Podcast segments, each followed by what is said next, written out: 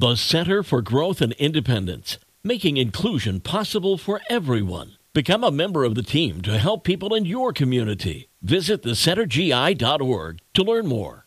It's time for Furry Friends Friday, and it's brought to you by the Mason Jar Cafe in the heart of the Benton Harbor Arts District, local, organic, farm fresh. And we have Alyssa joining us from Berrien County Animal Control to talk about Hector.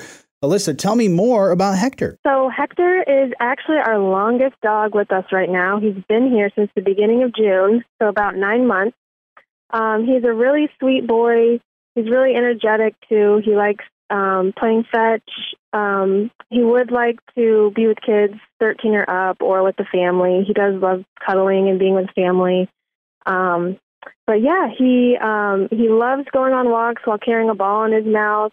He sits for treats and he won't jump on anybody. He's a really good boy. That's awesome. Uh, so, if we want to set up like a meet and greet with him, how do we go about doing that? Yeah, you can uh, just call us at Berrien County Animal Control and you know ask if he's still there and available. But really, anytime you're welcome to come in, no appointment needed, and you can do a meet and greet with him. That's awesome. Uh, do want to say uh, something with your uh, organization? You guys are doing something really great, and this is uh, to help out many families in the community that have animals, and you do uh, regular vaccination clinics, and you actually have one coming up that we should know about, right? Yep, we have a shot clinic this Sunday, actually, February 26th. It's going to be located in Eau Claire at the fire station. Um, it's going to be from 10 to 3. It's for all Berrien County residents. Um, we'd love to see you come out. We are doing um, distemper shots, uh, bordetella, and rabies.